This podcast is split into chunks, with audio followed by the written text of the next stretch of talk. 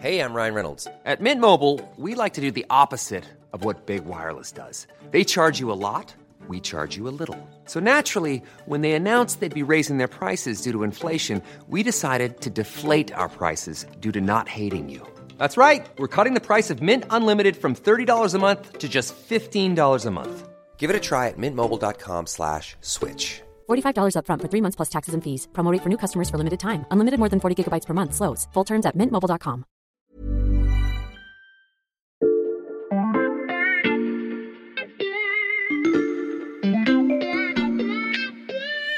Salut, c'est Xavier Yvon. Nous sommes le mardi 18 juillet 2023. Bienvenue dans La Loupe, le podcast quotidien de l'Express. Allez, venez, on va écouter l'info de plus près. Moi, comme d'habitude, je vais dans la maison de mes parents, dans le Lot. Ah ouais, c'est sympa. Moi, début août, je vais voir des cousins qui habitent encore dans le village de mes grands-parents, dans le Finistère. Ah, c'est rare ça, il n'y a plus beaucoup de jeunes dans ces coins-là. Bah, surtout pendant l'année, le village est très très vide et il y a beaucoup de résidences secondaires qui se remplissent seulement l'été. C'est pareil chez ma tante près d'Arcachon, mais avec le télétravail, certains sont quand même là un peu plus souvent maintenant. Ouais, idem sur la côte d'Opale. Moi, je vais très souvent là-bas euh, du côté de Berck et euh, c'est devenu super cher pour acheter une maison ou un appart, c'est incroyable. Cette conversation, chers auditeurs, a eu lieu dans le studio de la Loupe à la fin d'une longue journée d'enregistrement. Les micros étaient encore ouverts alors que l'équipe discutait de ses projets de vacances. Et quand il y a quelques jours, les journalistes du service Société de l'Express ont publié une série d'articles sur les prix de l'immobilier en bord de mer, je me suis permis de ressortir cet échange. Car cette discussion, que vous avez peut-être eue vous-même en préparant votre été, reflète la situation de tout le littoral français. Les prix explosent, les résidences secondaires se multiplient et les locaux sont vent debout. Dans cet épisode de La Loupe, et alors que vous prenez peut-être la route des vacances, on vous raconte comment nos villes proches de la mer doivent s'adapter et surtout quelles sont les conséquences de ces changements sur la population locale. Et vous allez l'entendre, elles ne sont pas toutes négatives. J'accueille en studio les journalistes du service Société qui ont publié cette enquête, Alexandra Saviana et Céline Delbecq. Salut à toutes les deux. Salut Xavier Pour ce grand dossier, vous avez eu accès en exclusivité à une étude réalisée par le site Meilleurs Agents. Oui, alors elle est très détaillée avec les prix du mètre carré dans près de 500 communes côtières, mais aussi l'évolution du marché sur l'année dernière et depuis 2018, sur 5 ans en fait. Il faut dire qu'il y a de quoi faire en France avec 5500 km de littoral et une ouverture sur trois espaces maritimes. Alors à partir de là, on a échangé avec des maires, des riverains, des associations et des chercheurs pour essayer de comprendre un peu l'évolution immobilière de ce territoire. On va donc commencer par les constats qui apparaissent dans cette étude. Quel est l'enseignement principal? Bah, au niveau national, les prix de l'immobilier sur les littoraux ont augmenté de 35,1% depuis 2018, depuis 5 ans, contre 25,4% sur le reste du territoire. La hausse est particulièrement frappante en Bretagne, sur la côte atlantique et dans la Manche. Regarde, on a réalisé plusieurs cartes avec l'aide de Mathias Pengili, qui en plus d'être journaliste à la loupe, figure-toi, maîtrise les tableurs Excel et les infographies comme personne. C'est vrai, je vois que vous avez beaucoup de cartes concernant le littoral atlantique, mais quand on dit bord de mer en France, on pense d'abord à la côte d'Azur. Oui, et ça se vérifie toujours d'ailleurs. Les trois communes les plus onéreuses de France se trouvent toujours en PACA. Mhm. Donc c'est Saint-Jean-Cap-Ferrat, Ramatuelle et Saint-Tropez, avec des prix environ autour de 16 000 euros le mètre carré. Alors là-bas, les prix continuent d'augmenter, mais dans le classement des villes et des villages les plus chers, il y en a beaucoup qui sont situés dans l'ouest, du côté de l'Atlantique, et c'est là où il y a eu les changements les plus forts. Mais on peut quand même souligner qu'il y a une inflexion depuis la rentrée de l'année dernière, qui est due au contexte économique et la hausse des taux d'intérêt. Cette euh, hausse des prix commence à ralentir. Hmm. Et on sait d'où viennent ces nouveaux arrivants? C'est vrai qu'on entend souvent parler des fameux Parisiens, euh, mais les habitants qui ont décidé de s'installer au bord de l'eau ne viennent pas tous de Paris, de la capitale. 75% euh, de recherches pour un déménagement viennent d'une autre commune, selon une autre étude de meilleurs agents qu'on a pu euh, étudier avec Alexandra, notamment Lille, qui arrive en tête du classement des grandes villes françaises les plus quittées, selon cette étude, suivie de Rennes, puis de Lyon.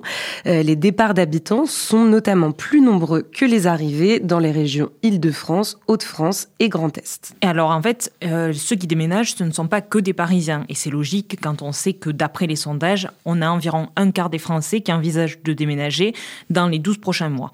On peut préciser aussi que ce sont surtout des citadins, parce que 32% d'entre eux veulent déménager.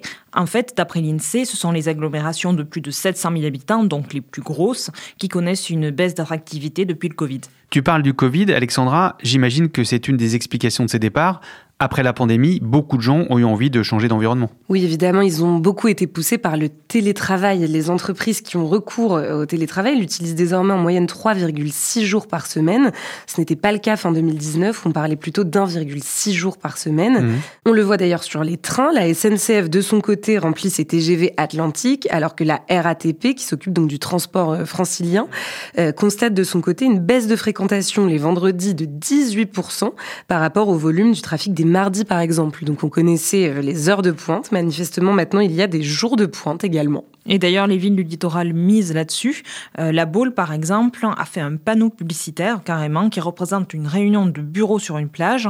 C'est donc on y voit un paperboard, une table, des fauteuils, des étagères, un palmier en pot, le tout placé à même le sable, avec des personnages qui sont heureux, en bras de chemise, mm. et un slogan La Baule, vivre et travailler au pays des vacances. Est-ce qu'il y a d'autres explications à cet attrait pour l'immobilier sur le littoral? Alors il faut dire que les politiques publiques ont poussé et encouragé à ce déménagement vers le littoral. En 2014, la loi Plinel-Duflot octroie d'ailleurs une réduction d'impôts aux personnes domiciliées fiscalement en France et ayant réalisé des investissements immobiliers locatifs, ce qui encourage l'acquisition d'une résidence secondaire. Hmm. Et ça a marché parce qu'en septembre 2022, une étude de l'INSEE notait qu'on trouve 186 000 résidences secondaires sur le littoral aquitain et dans le Pays basque, hmm. soit 22,5% des logements du littoral, trois fois plus que dans le reste de la région. Et à ça, tu ajoutes aussi l'arrivée d'Airbnb en 2012. Hmm.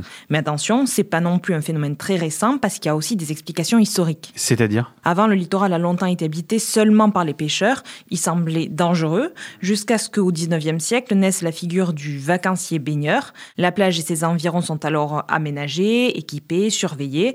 Et à ça, tu ajoutes les congés payés. Il y a un vrai désir de rivage qui émerge. Posséder une maison en bord de mer, c'est devenu un symbole de réussite sociale. Dès les années 60, les Français manifestent leur envie de se rapprocher de l'océan et depuis ça continue. Il y a toujours eu des arrivées sur le littoral.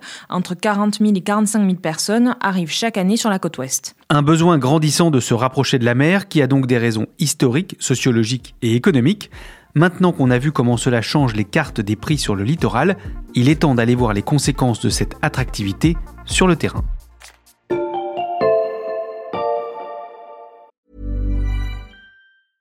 Say hello to a new era of mental health care.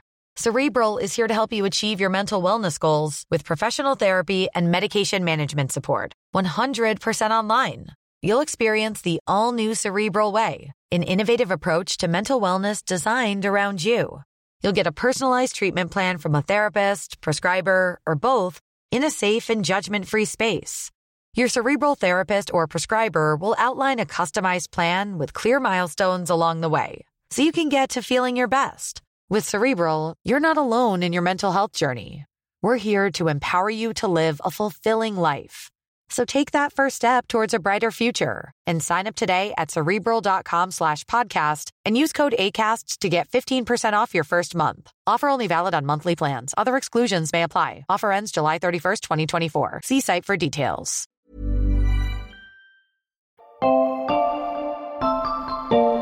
Alors Xavier, on a parlé des politiques publiques mises en place pour donner envie de s'installer sur le littoral. Et la raison derrière ça, c'était de développer une économie du tourisme dans ces zones. Et j'imagine que ça a marché dans la foulée de l'augmentation du nombre de résidences secondaires. Et oui, souvent dans ces régions, on vit du tourisme. Il faut le rappeler, c'est le premier secteur d'activité économique des littoraux français. Mmh. Et les populations locales sont les premières à en bénéficier. Mais l'impact économique ne s'est pas fait uniquement via le tourisme. Euh, Yannick Moreau, qui est le président de l'Association nationale des élus du littoral, nous a par exemple rappelé que dans certains endroits, euh, ces arrivées massives ont stimulé le commerce, la vie des écoles, les clubs de sport, les associations. Par exemple, au Sable d'Olonne, en Vendée, où Yannick Moreau est maire depuis 2019, hmm. il constate un effet positif pour la vie de la cité, ce sont ses mots depuis le Covid, avec l'arrivée de populations avec un fort pouvoir d'achat, qui viennent travailler, qui viennent investir, mettre leur énergie au service des associations ou du bénévolat. Vous avez d'autres exemples? Oui, à Deauville, par exemple, on a également euh, discuté avec le maire de la ville. Il y a une fréquentation de plus en plus dense des commerces et des restaurants durant la semaine. En fait, les personnes qui venaient euh, auparavant passer un simple week-end dans leur maison de famille restent désormais du jeudi au mardi, voire plus longtemps. Mhm. Et ça contribue à l'activité économique de la ville. Le maire nous expliquait par exemple qu'il y a six boulangeries, six boucheries, quatre charcuteries pour une ville au final de 3500 habitants sur une superficie d'à peine plus de 3,5 km km. Donc c'est évident que ces commerces survivent aussi grâce à ces mouvements de population. Hmm. Il y a eu aussi un développement d'infrastructures pour le télétravail à Deauville, euh, avec des espaces collaboratifs qui se sont créés un peu partout, jusque dans le mythique hôtel Le Normandie, qui Mhm. propose, je cite, des escapades télétravail. La politique culturelle et sportive y est également très forte. On a mis des moyens sur l'école, sur la santé, sur les infrastructures. Et ça a permis de renforcer en fait l'attractivité de la ville, la semaine y compris, et de la faire vivre toute l'année, contrairement à d'autres stations balnéaires qui, on peut le dire, sont parfois un peu mortes, notamment en automne ou en hiver. Quand on vous écoute, Céline et Alexandra, on se dit que ces arrivées sont donc plutôt positives. Alors, ça dépend à qui on demande. On a posé la question à Christophe Guilluy, qui est géographe et essayiste. Mm. C'est l'auteur de l'ouvrage Les Dépossédés, et lui n'est pas tout à fait de cet avis. Il parle d'une brume de positivité médiatique autour de l'arrivée des touristes ou des citadins des grandes villes sur ces territoires, Mm. et le discours général qui vante ses atouts cache, selon lui, en fait, la réalité. Quelle réalité? Selon lui, on survend l'authenticité en parlant de cabanes de pêcheurs pour des maisons de 100 mètres carrés, Mm. en y imposant des bouées sur les portes alors qu'il n'y en a jamais eu. Mm. Et les classes moyennes et populaires sont chassées de manière assez invisible. Ça favorise encore plus ce sentiment de dépossession chez eux. Les mots sont forts, ils parlent même de violence insidieuse. Et ça, il y a beaucoup de témoignages qui nous l'ont euh, confirmé. Effectivement, il y a une sensation de certains d'avoir été envahis par des propriétaires plus riches, d'avoir été dépossédés des traditions et d'une certaine conception de la vie de village. À Saint-Malo, par exemple, on nous parle de conciergeries qui se sont installées au fil du temps, destinées à l'unique accueil des locataires d'Airbnb, de l'apparition de centaines de boîtes à clés dans des laveries de la ville, de la transformation de commerces de proximité en biscuiterie artisanale pour touristes, ou encore de l'augmentation des prix au restaurant, par exemple. À Cancale, les locaux ont déserté le port depuis plusieurs années. Seuls 80 euh, locaux ont résisté euh, dans cette zone, tandis que la très grande majorité des habitations qui le portent maintenant l'écriteau location saisonnière. Mais on a gardé le plus gros problème pour la fin, et c'est l'immobilier. Mhm. Ça a des conséquences pour les locaux, et en plus à beaucoup de niveaux.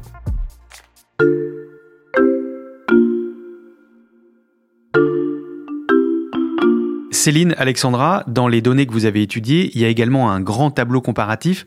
Je lis la légende.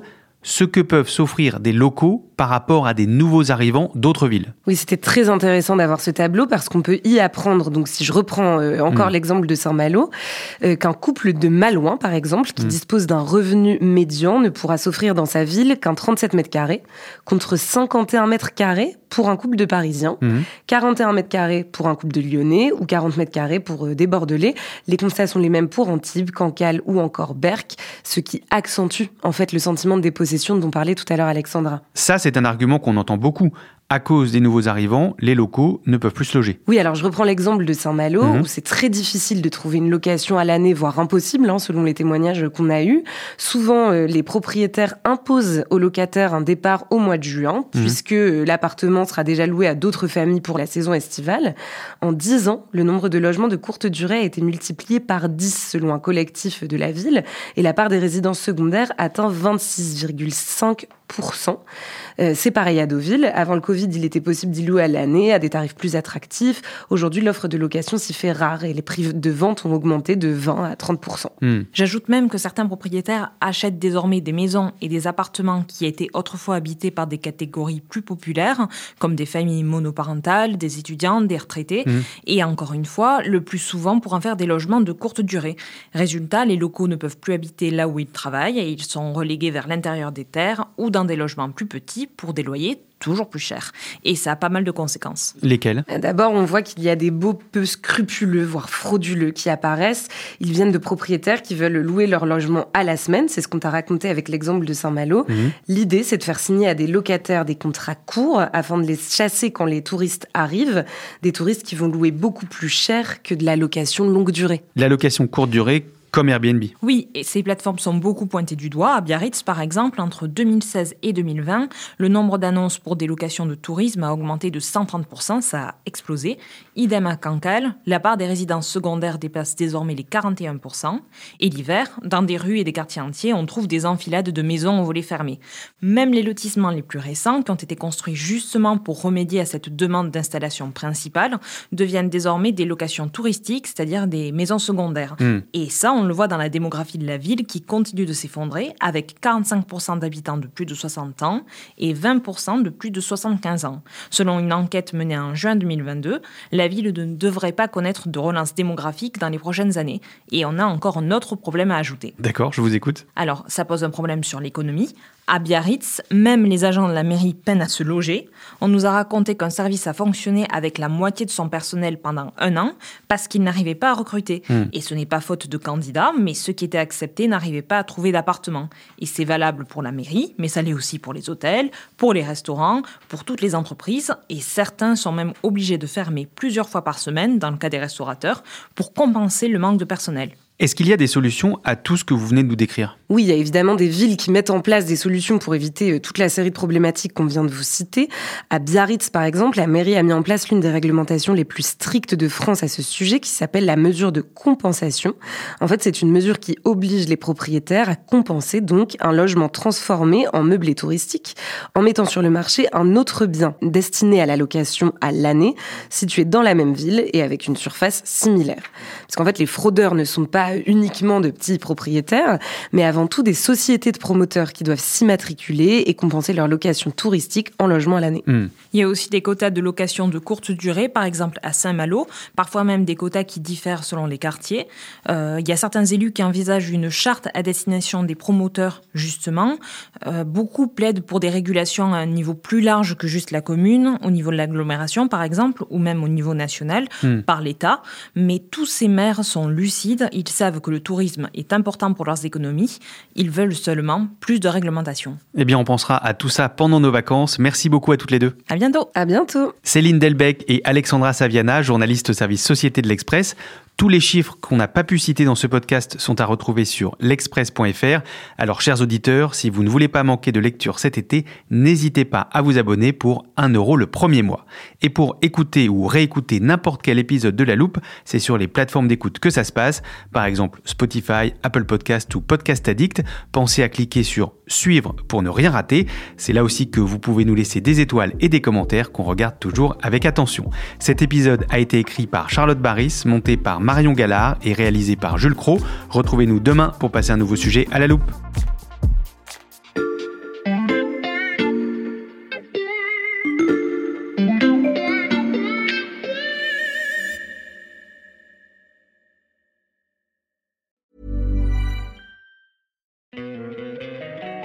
Don't you love an extra $100 in your pocket? Have a TurboTax expert file your taxes for you by March 31st to get $100 back instantly. Because no matter what moves you made last year, TurboTax makes them count. That means getting $100 back and 100% accurate taxes only from Intuit TurboTax. Must file by 331. Credit only applicable to federal filing fees with TurboTax full service. Offer can be modified or terminated at any time.